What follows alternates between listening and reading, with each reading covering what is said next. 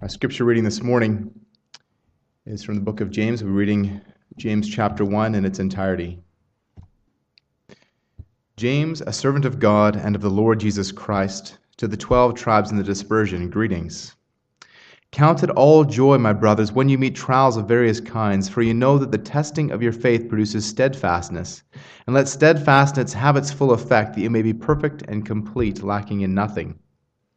If any of you lacks wisdom, let him ask God, who gives generously to all without reproach, and it will be given him. But let him ask in faith, with no doubting. For the one who doubts is like a wave of the sea that is driven and tossed by the wind. For that person must not suppose that he will receive anything from the Lord. He is a double minded man, unstable in all his ways.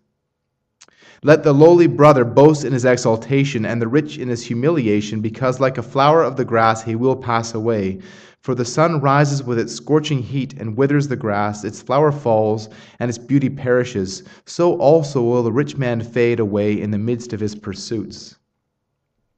Blessed is the man who remains steadfast under trial, for when he has stood the test, he will receive the crown of life, which God has promised to those who love him. Let no one say when he is tempted, I'm being tempted by God, for God cannot be tempted with evil, and he himself tempts no one. But each person is tempted when he is lured and enticed by his own desire. Then desire, when it is conceived, gives birth to sin, and sin, when it is fully grown, brings forth death. Do not be deceived, my beloved brothers. Every good gift and every perfect gift is from above, coming down from the Father of lights, with whom there is no variation or shadow due to change. Of his own will he brought us forth by the word of truth, that we should be a kind of first fruits among his creatures. Know this, my beloved brothers, let every person be quick to hear, slow to speak, slow to anger, for the anger of man does not produce the righteousness of God. Therefore, put away all filthiness and all rampant wickedness, and receive with weakness the, with meekness the implanted word, which is able to save your souls. But be doers of the word, and not hearers only, deceiving yourselves. For if anyone is a hearer of the word and not a doer, he is like a man who looks intently at his natural face in the mirror, for he looks at himself and goes away and at once forgets what he was like. But the one who looks into the perfect law, the law of liberty, and perseveres, being no hearer, hearer who forgets, but a doer who acts, he will be blessed in his doing. If anyone thinks he is religious and does not bridle his tongue, but deceives his heart, this person's religion is worthless. Religion that is pure and undefiled before God the Father is this to visit orphans and widows in their affliction, and to keep oneself unstained from the world. This is the word of the Lord. Let us pray. Father, we come before you, thanking you for the wonderful words of our living God. We thank you for that blessed word, Jesus Christ, who came down from heaven, who truly is that manna, the true manna, who feeds our souls as we feed on him. So bless us, Father, as we come before you this morning to hear your word that is so necessary for our growth and strength in this troubled world as we see it around us. And so we come rejoicing that we can come here in this quiet hour in peace and tranquility, knowing that you are here to bless each heart who truly has put their trust in you. For you are the one who keeps every mind in peace as we trust in the Lord with all our hearts. So bless us, Father, even now, and use it for your glory in this place, in this house of the Lord. And so, Father, as we come before you, we come to pray. We come to praise you, we come to pray to you, and we come, Father, to pray for others, that each one of us might have that blessing as we pray for one another. And know that you are our God and we are your people. And so we would bring Brother Ed before you this morning and pray for him as we know the seriousness of his unwellness, and so we would ever bring him before you and Teresa and the family, Father, that you might bless them in every way, even as we pray for John Douglas and uh, David Griffith and others shut-ins and others who haven't been too well. And so we pray for our family, this wonderful church family where we love one another in such a way we would uphold each other in much prayers and supplications that you might bless us and use us for your glory in these coming winter months that though it might be cold outside, we know it's warm in here for your glory, for your blessing, and for our hearts. So bless us, Father. We pray for our church family in every need. We pray for our sick, as you mentioned. We pray for the deacons and the board as they rule over us that we might submit ourselves to them. We pray, Father, for our missionaries who have gone to the far flung foreign fields to glorify you. How we praise you for missions and missionaries. We pray for each one.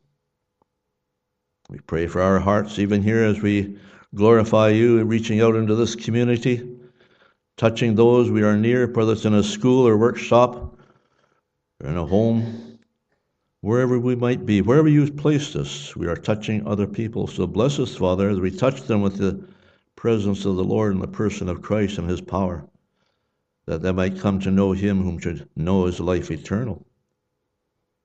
So bless them. Bless our hearts. Teach us your ways. Help us in every way, Father. We pray for our camps, Maple Spring and Sunnybrook. What a great work they're doing, and we pray, Father, for them even now. That the Spirit of God be with them, mighty power to keep their gospel pure and to teach them. To teach all these young people coming through in the summer months and the programs in the winter months, that many might find Christ as their personal Savior. So bless them and bless us as we pray for them. And bless our hearts as we look to you, Lord, for strength and encouragement in our daily living. As we see it in the book of James, give us wisdom, as the book of James tells us, Lord. That kind of wisdom that comes from above. For we know we can do nothing without you. We pray for our pastor. Bless him. Use him for your glory. And use our hearts that we uphold him in much prayer. For I pray these things in Jesus' matchless name. Amen.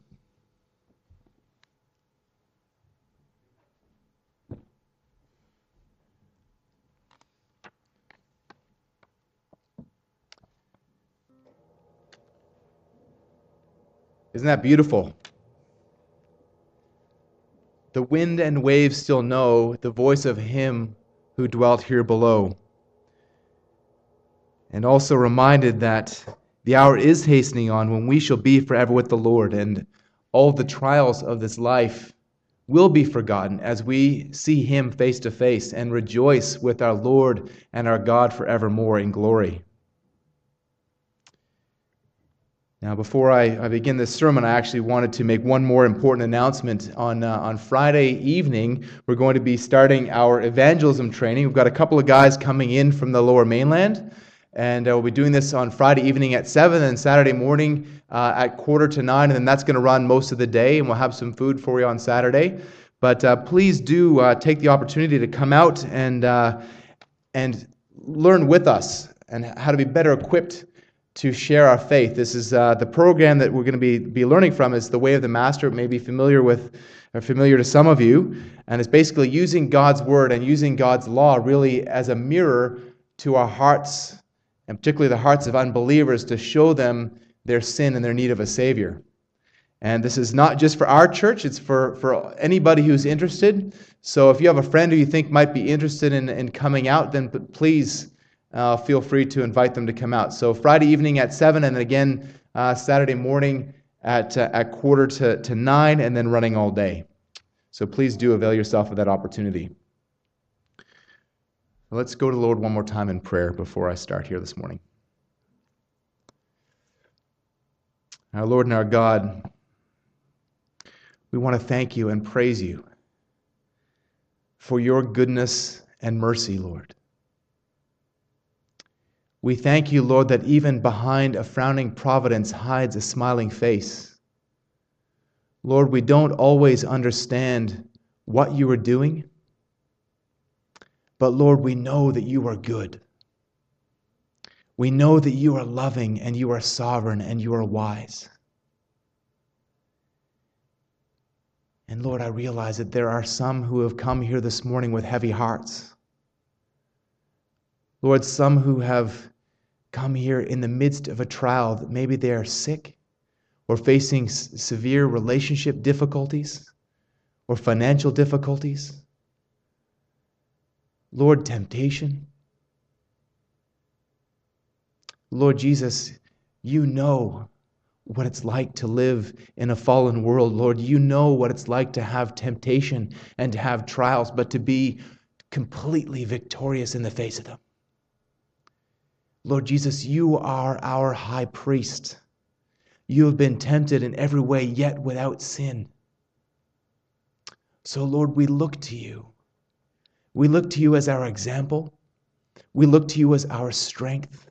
We look to you as our hope and our joy. And I pray, Father, that you would minister by your Spirit to each one of our hearts this morning. To those who have come out of suffering and trials, for those who are in trials at the moment, and Lord, for all of us who will face trials in the future. So I pray, Father, that by your grace and for your glory, you would use these words to establish our hearts in Christ Jesus and to strengthen us. So, Lord, when those trials come, we will be better able to glorify you even in the midst of them. For we ask this in the most precious name of Jesus Christ, our Lord and Savior. Amen.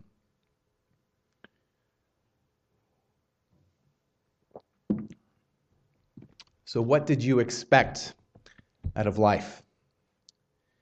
Did you expect that life would be happy or easy or fun? Now, of course, many of us do experience happiness and fun and easy times in life from time to time. But how are you going to respond when life isn't easy and fun and happy? Are you going to mope your way through the trial that you face and gradually wander into depression? Or are you going to isolate yourself from other believers? Or are you going to get angry and shake your fist at God? as though God owed you something better in this life. So I want to ask you this morning what is your theology of suffering? The way that you experience, the way that you walk through the trials of life reveals what you believe about God and it reveals what you believe about yourself. So, is the way that you walk through trials based on your presuppositions of how you think life should be, or is it based on what God says about Himself and about you from His Holy Scriptures? You see, James says in our passage here this morning that trials are actually good for us. They're good for us. They reveal, as I said, what they believe, what we believe about God. They also reveal our priorities. They reveal idols in our heart. And in Christians, trials will produce steadfastness, which in turn produces spiritual maturity. So trials produce real growth in real Christians. Trials reveal the reality of your faith. Now, if you remember from last week, I explained that, that the common theme that threads its way throughout James is the heart of true faith. The heart of true faith. So the way you walk through trials will reveal to you and to others whether your faith is indeed genuine. Now, James, here in this passage, remember, he's addressing brothers. And so he's assuming here that the people that he's speaking to are Christians, and he's assuming that they will pass the test. He's assuming that they will grow through their trials.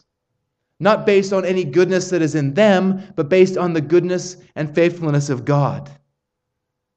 He assumes that, that the trials will refine their faith like gold in a furnace. The 18th century Anglican minister J.C. Ryle said, How should you know who are the true Christians if following Christ was the way to be free from trouble? The winds of winter soon show us which of the trees are evergreen and which are not. So, as we look around at the trees around us, most of the leaves are gone. Most of, of the leaves have fallen from the trees. It was amazing, actually, about a week ago when the temperature just, temperature just plummeted. And it was, it was a week ago, it was last, not this past Friday, but the Friday before. And I don't know, many of you would have seen on, on, on Saturday morning, the leaves were just falling from the trees like rain. I've never seen anything like it in my life. But there's also trees that appear to be evergreen, but they're not. So when we look around and you can look up in the hills and you can see that there's, there's larch trees that appear to be an evergreen. They have the appearance of, a, of, a, of an evergreen tree, but they, their, le- their needles turn yellow and fall off in the fall. So the trials of life, as J.C. Ryle said, the winds of winter reveal to us the reality of our faith. And we're all going to face trials at some point in our lives. Some of us are going to face trials because of our sin. Some of us are going to face trials because of the sin of others. And some of us are just going to face trials simply because we live in a fallen world. But we're all going to face trials. Trials mean different things to different people. For some people, missing their favorite TV show is a trial. For others, being stuck in traffic is a trial. But if that's all you think a trial is, just live a little bit longer and you will find out the reality of trials. At the other end of the spectrum are brothers and sisters around the world who face severe persecution as part of their daily lives simply because they call on the name of Christ. And many of you here know trials intimately. There are people in this church suffering through financial difficulties or relational difficulties or suffering through chronic health difficulties. And these are all trials. We're all going to face them. All of us. Peter said in 1 Peter 4 12 and 13, Beloved, do not be surprised at the fiery trial when it comes upon you to test you as though some strange thing were happening to you but rejoice insofar as you share in Christ's sufferings, that you also may rejoice and be glad when his glory is revealed. So, suffering isn't something strange. It's not something strange in this life because we live in a fallen world. Sufferings are a part of life. God promises that we will face trials. And that's why passages such as the one before us are so important. And I believe it is part, a major part of my role as a pastor in this church, not only to walk with you through trials, but to also prepare you for the inevitable trials that will come in your life. I want to prepare you for suffering. And that, I believe, is why James is talking about these things here. He's talking not only about walking through trials, but knowing that trials will eventually come.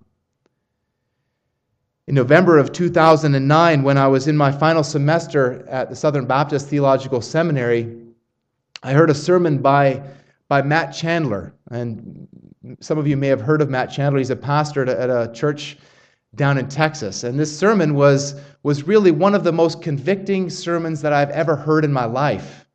It was from the Hebrews Hall of Faith in Hebrews chapter 11. And he was talking about the way that so many of us want the glory, but we don't want the suffering. He says that all of us want to, to put foreign armies to flight and stop the mouths of lions. But that wasn't the lot for many of the, of the Christians that, that the uh, writer of Hebrews identifies. They were killed for their faith. They refused to be delivered because they wanted a better resurrection. That is the lot of many of our brothers and sisters around the world right now. But it's not just the, the trial of persecution, it's the trial of living in a fallen world that we all need to face.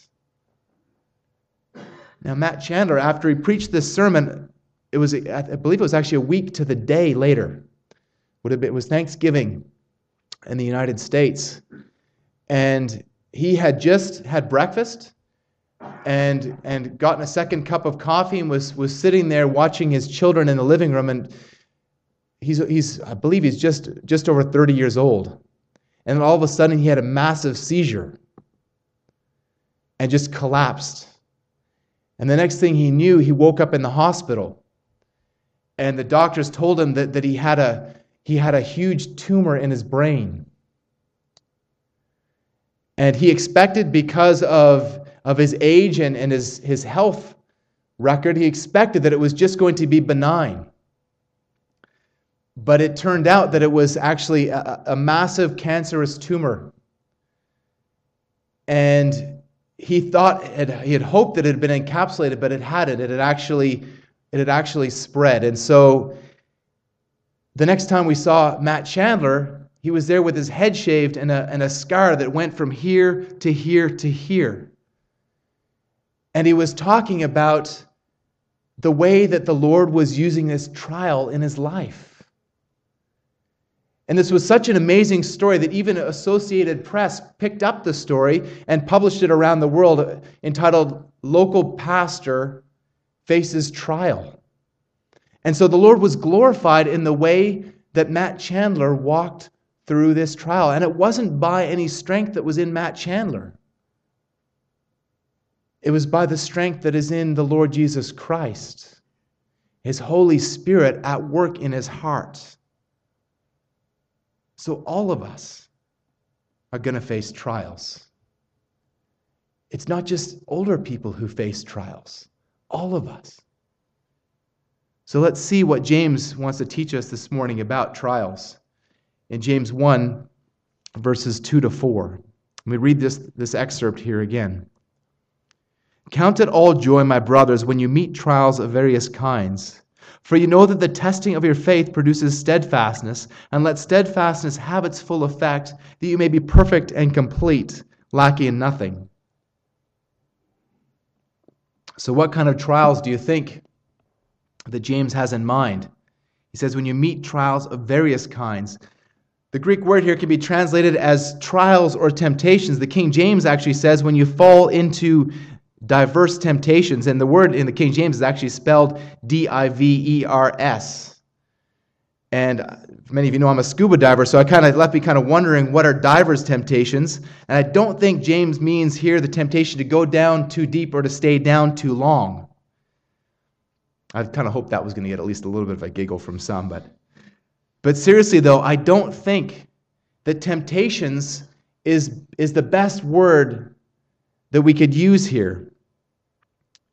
James will, dis- will discuss temptation as a particular form of trial in verses 12 to 14, but the context reveals that James is talking about believers facing tests of faith. He's saying that the purpose of these, these trials is to test our faith. You see, it's not, when it comes to a trial or a test, it's not as though God needs to know what's going on in our hearts. God is omniscient and He knows what's going on in your heart far better than you do. But the trials of our faith are meant to reveal to us the health of our hearts. They show us just how healthy our heart is, how real our faith really is. We'll also reveal that to the others who are around us. But the tests aren't an end unto, their, unto themselves, they have a deeper purpose in God's plan. They were to reveal, reveal weak points and areas that need growth. A good teacher doesn't just set a test in order to be able to put a number or a letter on a report card. A good teacher writes a test in order to reveal to the student where their weak points are so that the student can then focus on those weak points and grow and learn what they didn't know before. But the wise teacher will also then set lesson plans to target those weak points. Now, of course, the Lord already knows these things, but He helps us to identify them so that we can see when it's coming and you can see patterns in your life. And you will see if you walk through life and look for what God has been doing, you will see recurring themes how God is targeting weak points in your faith that are designed by Him to cause you to grow stronger in your faith. So let's think for a moment about the addressees of this letter. Remember, James is writing this letter to Christian Jews who are dispersed outside of Palestine, out of Palestine as a result of the persecution that we read about in Acts chapter 12. And many of the trials that they would have been facing are addressed directly in this letter. They faced oppression. They faced poverty. They faced temptation. They faced sickness. They faced persecution.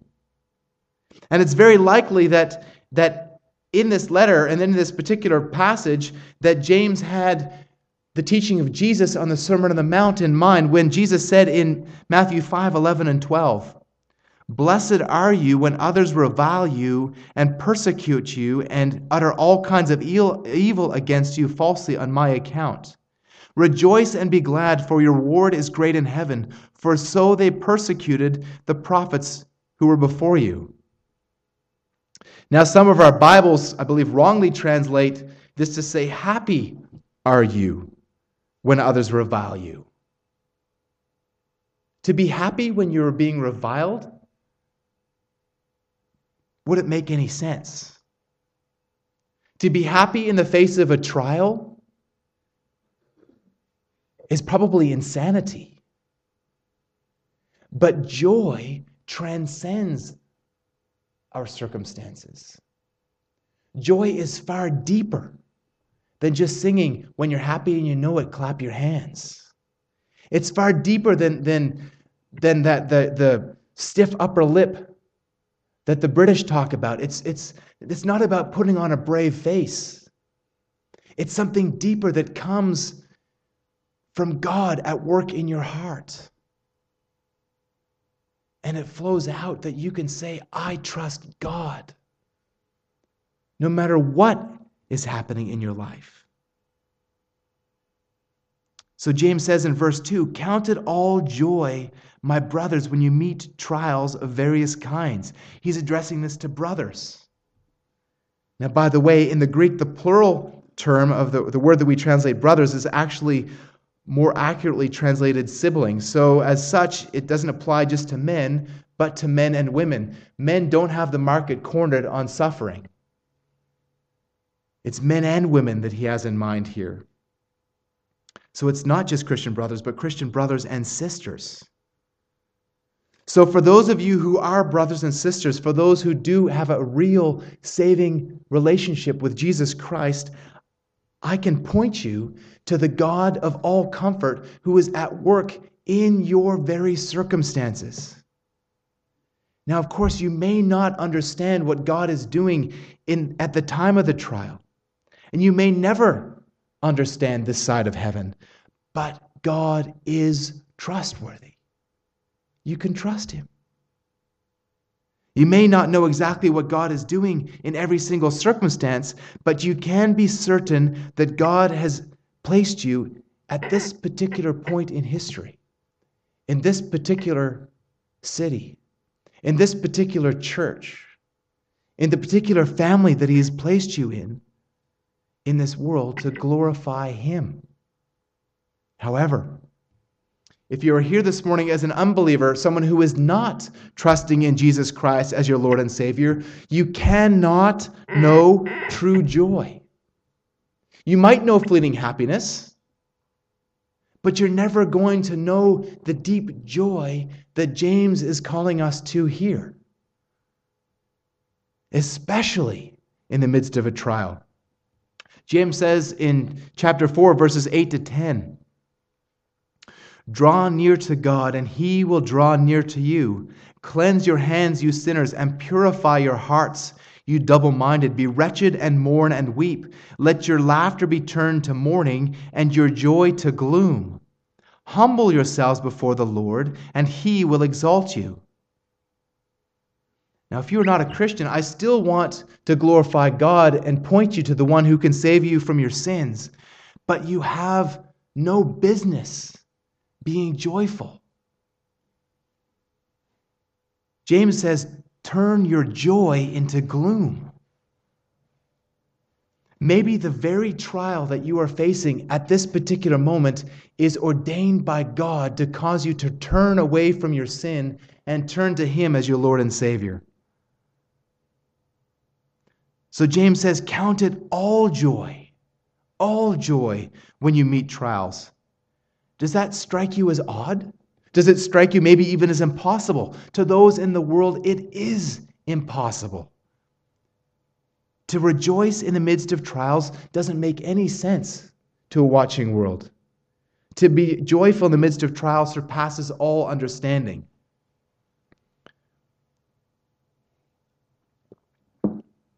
But you see, it's our understanding of who God is and our understanding of the purpose that God has in the midst of our trials that produces joy in the midst of trials as God works in our hearts. Joy doesn't come naturally in the midst of a trial, it doesn't. There's a temptation that we all face to do the things that I talked about earlier. We're all going to be tempted to, to get angry or to get depressed in the midst of a trial. That's why it says, count it all joy or consider it all joy. You have to train your mind to be joyful in the midst of a trial. So, as you meditate on gospel truths, as you meditate on God working in your heart, and as He does that, that supernatural, miraculous work by the power of His Holy Spirit, joy will result. James was confident that this would be the case in those who are Christians. But you can't manufacture joy on your own. You can't just screw up your courage and say, I'm going to be joyful. It doesn't work that way. Paul prays in Romans 15 13, May the God of hope fill you with all joy and peace in believing, so that by the power of the Holy Spirit you may abound in hope. So God has to do that. God has to fill you with joy and hope in the midst of a trial. The natural man is going to do the things that we talked about. The natural man is going to get angry. The natural man is going to get depressed. But we're not natural men and women, are we? We're supernatural men and women. We have the power of God at work on our hearts. The very power that raised Jesus Christ from the dead is at work in the hearts of those who believe. Joy is listed as fruit of the Holy Spirit in Galatians 5:22. And the fruit of the Spirit is opposed to the works of the flesh. Paul says in Philippians 4, verses 4 to 7, Rejoice in the Lord always. Again, I say rejoice. Let your reasonable, reasonableness be known to everyone. The Lord is at hand. Do not be anxious about anything, but in everything, by prayer and supplication with thanksgiving, let your requests be made known to God. And the peace of God, which surpasses all understanding, will guard your hearts and your minds in Christ Jesus. So I'm not going to stand here this morning and tell you exactly why you're facing the particular trial that you're facing. But I can point you to the God of all comfort who is sovereign and loving and wise. I can point you to the God who is at work even in the midst of your trials. So, Christian,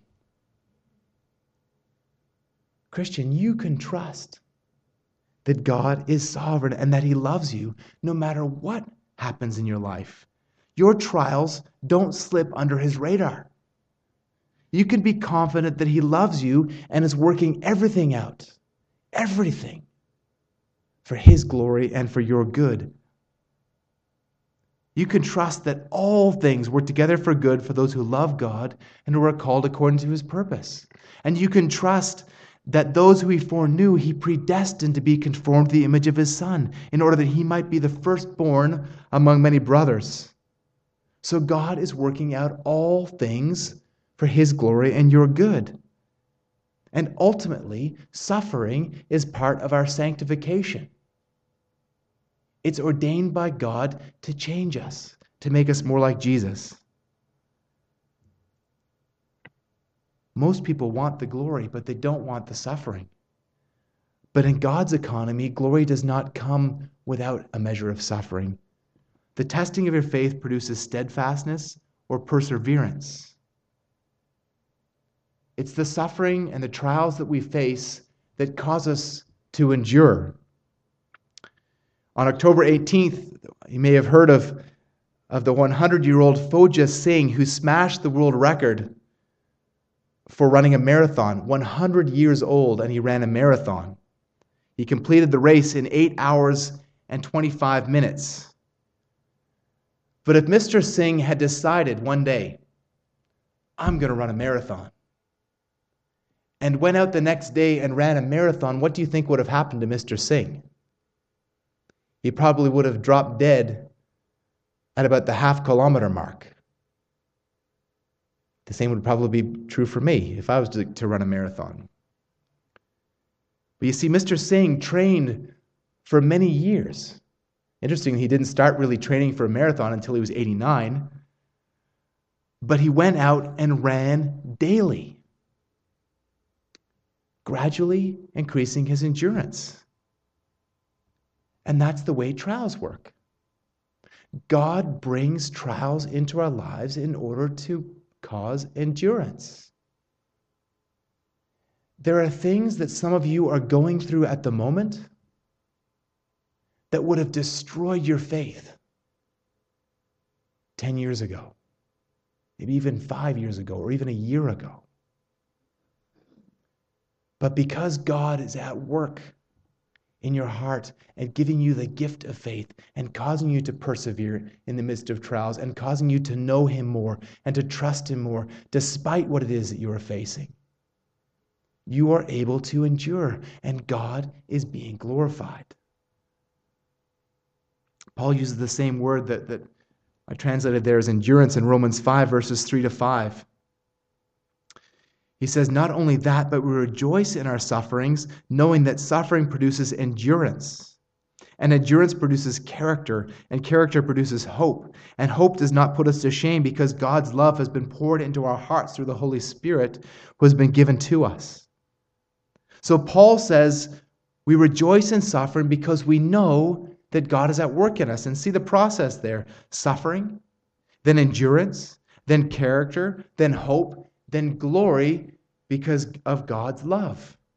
And Peter uses a similar formula in 1 Peter 1, verses 6 to 9. In this you rejoice, though now for a little while, if necessary, you have been grieved by various trials, so that the tested genuineness of your faith, more precious than gold that perishes though it is tested by fire, may be found to result in the praise and glory and honor at the revelation of Jesus Christ.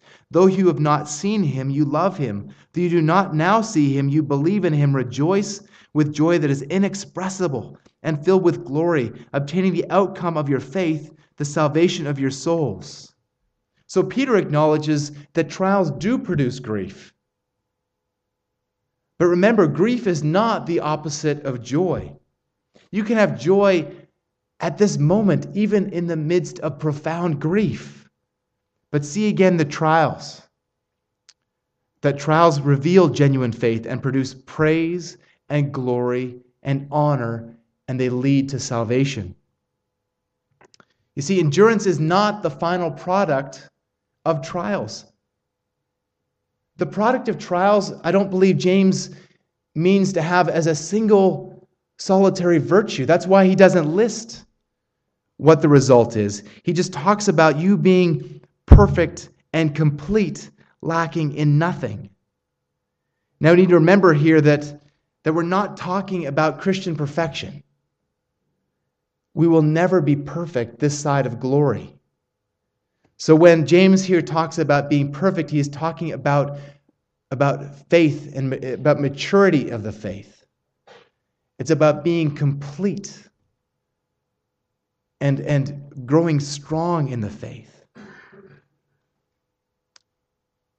So God does not promise to deliver you out of your trials, but he does promise to deliver you through your trials.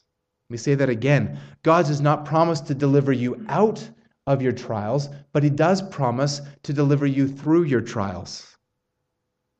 But if you remember from last week, I explained that, that many wonder why, it, why James doesn't highlight gospel truths. He doesn't really talk about gospel deliverance here explicitly.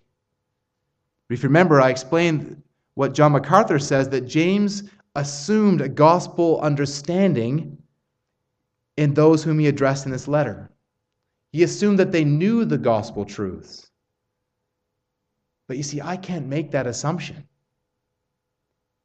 I can't know for a fact that everybody here is a genuine believer.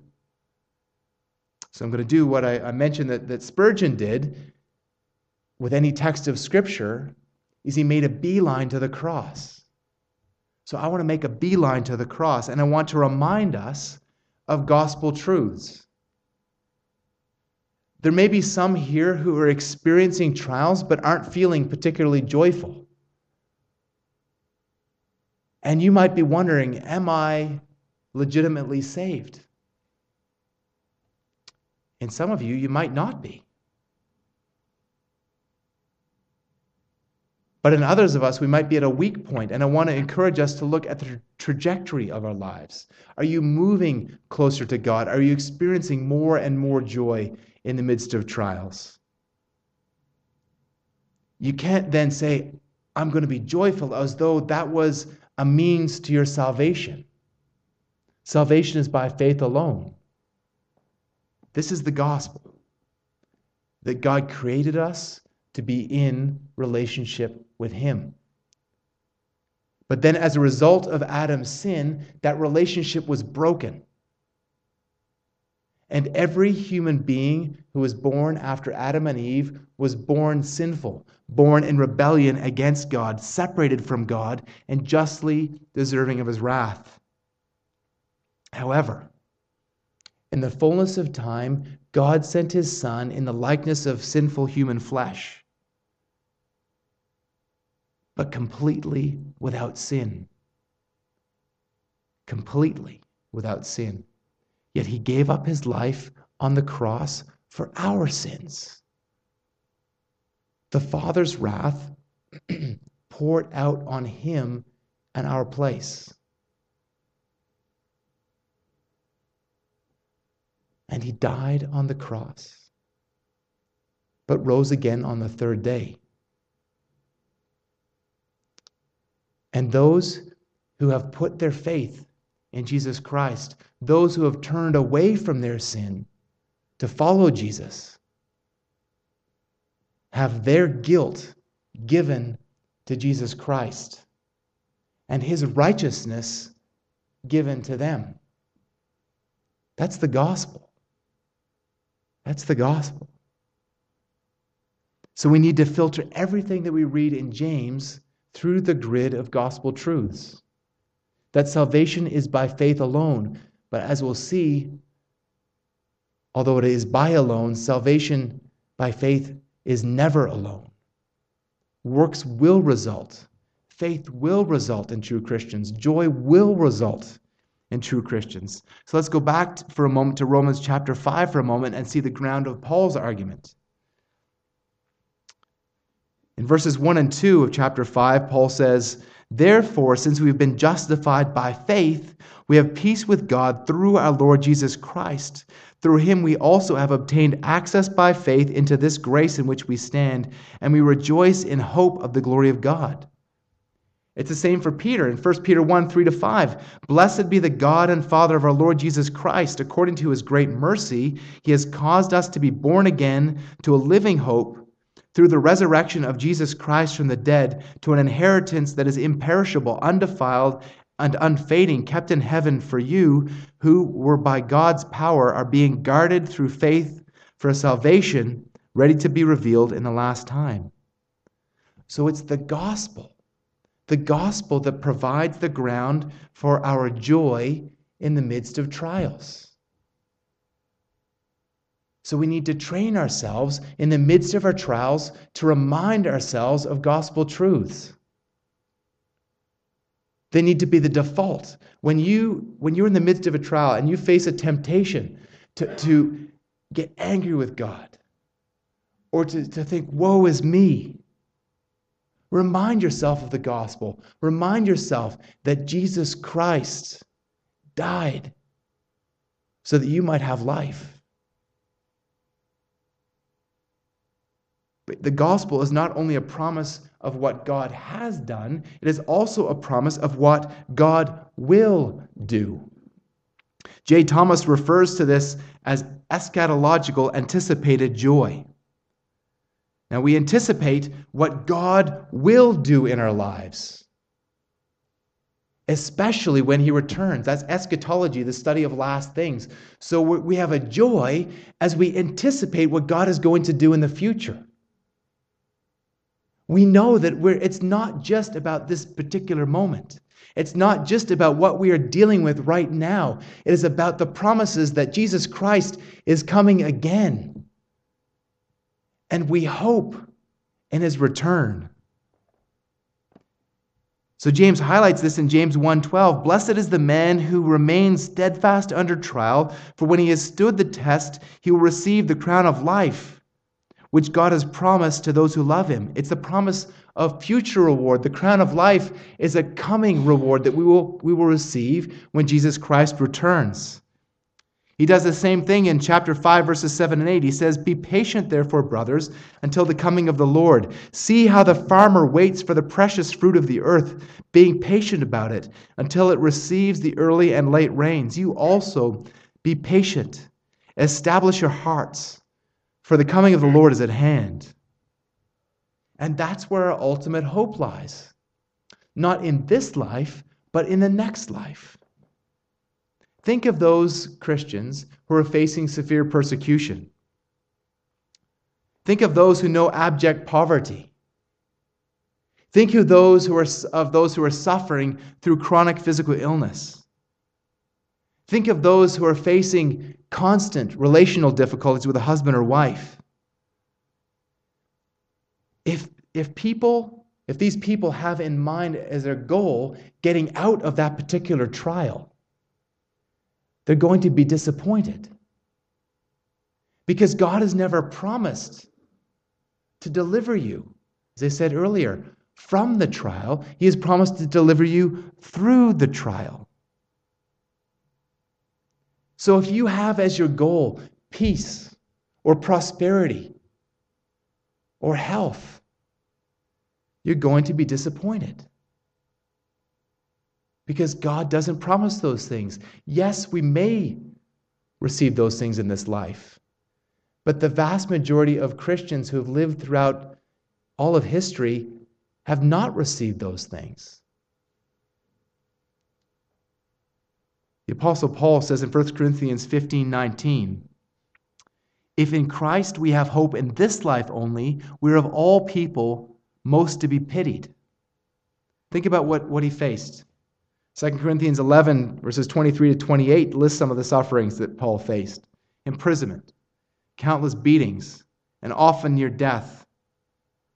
Five times receiving 39 lashes, three times beaten with rods, once stoned, once three times shipwrecked a night and day at rift, adrift in the sea, on frequent journeys in danger from rivers, danger from robbers, danger from my own people, danger from Gentiles, danger in the city, danger in the wilderness, danger at sea, danger from false brothers, in toil and hardship, through many a sleepless night, in hunger and thirst, often without, without food, in cold and exposure.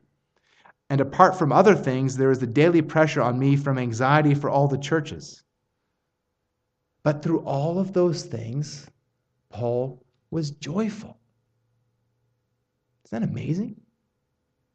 Joyful in the midst of all of the, that suffering, all of those trials.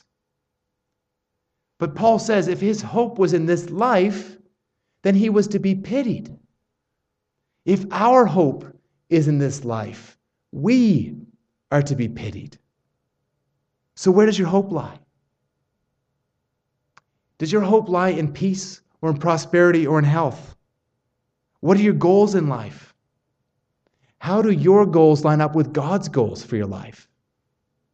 Let me put it another way. If your goals are for anything other than what God has promised to you in Scripture, you will be disappointed. Christian, what has God promised you in Scripture? He didn't promise you a rose garden. He hasn't promised you your best life now. He has promised you eternity with Him in heaven. And so your goal should be to glorify God now in the midst of whatever trials you are facing. And when you have that as your goal, God will deliver because He has promised to sanctify you through those very trials that you are struggling through. Now, for many years, my goal was to get married. I wanted to get married so badly. Now, of course, being married isn't a bad thing. Scripture talks about a wife as a good thing and, and calls it a, a sign of God's favor or God's blessing. However, nowhere in Scripture are we promised marriage. Nowhere. So singleness was a trial for me. And for about 17 years, I wanted to get married. I still want to get married. But the trial aspect lasted for most of that time. Nothing was happening. Now, I, I wasn't one of those guys who just sits there playing Xbox hoping she's going to come along. As many of you can testify this, I've, uh, to this, I've been very intentional and, and I sought to, by God's grace, equip myself to be a godly husband. And I sought to, to use my singleness for the glory of God and to see it as a time of preparation for marriage, should the Lord provide a wife. But for 17 years, I saw friend after friend after friend get married. And I never met the one. For John, there was no helper found who was fit for him. But the degree to which I struggled revealed how much marriage had become an idol in my heart. But something gradually happened. I began to see how God was changing me through that trial. I began to see that He was teaching me so much about His faithfulness and His sovereignty that I never would have known otherwise. And that trial was tailor made by a God who loves me and wants to conform me to the image of Jesus Christ. And as I grew in my relationship with God, my contentment grew. And as I learned more about his character, my trust grew. And now it appears as though the Lord has blessed me with a woman who far exceeds my greatest hopes. Now, I know that the Lord may have other plans. And the Lord may redirect until we have made a covenant with God and each other. The Lord may redirect. And of course, I hope that that doesn't happen. But if it does happen, I will know that God is good. I will know that God is faithful. I will know that God is trustworthy. And I will know that He will take me through that trial.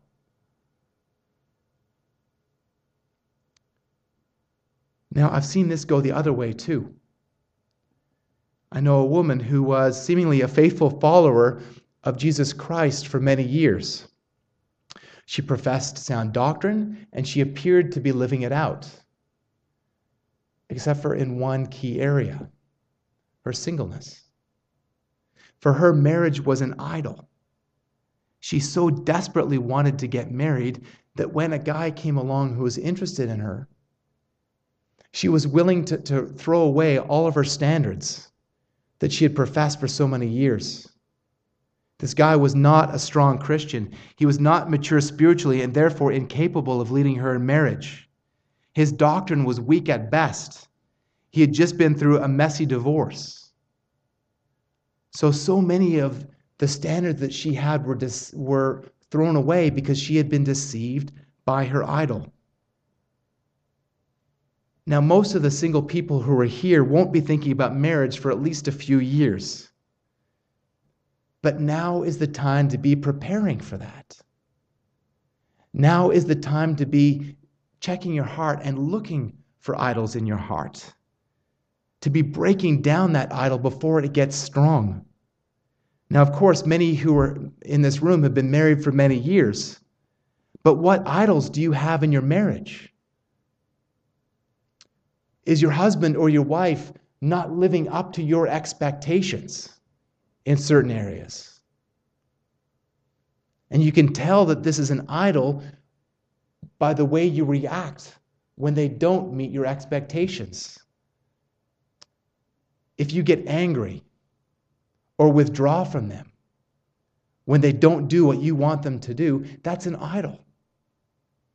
And God has tailor made that particular issue to reveal the idol in your heart and to cause you to break it down. And of course, difficulties in marriage are a trial. They are a trial.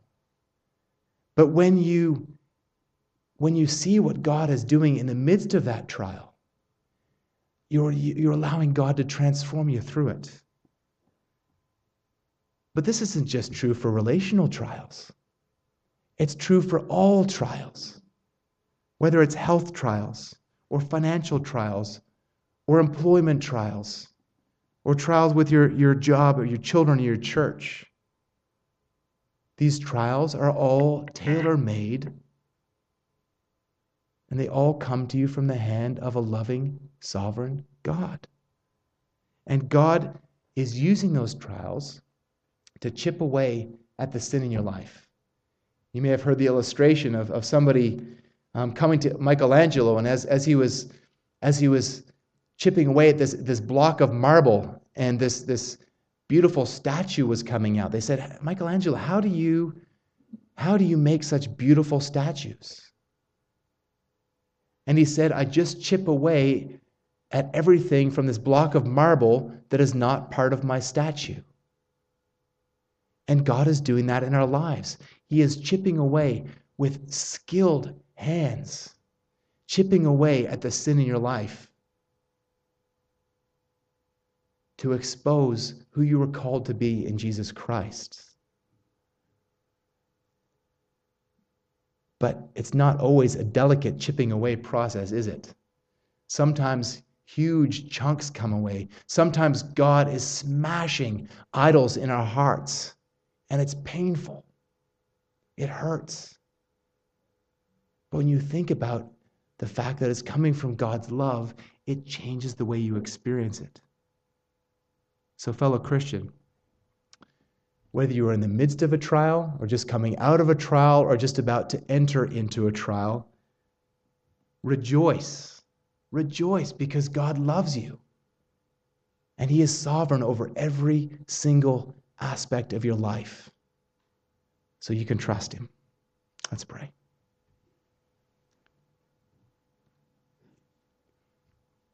Dear Lord, I pray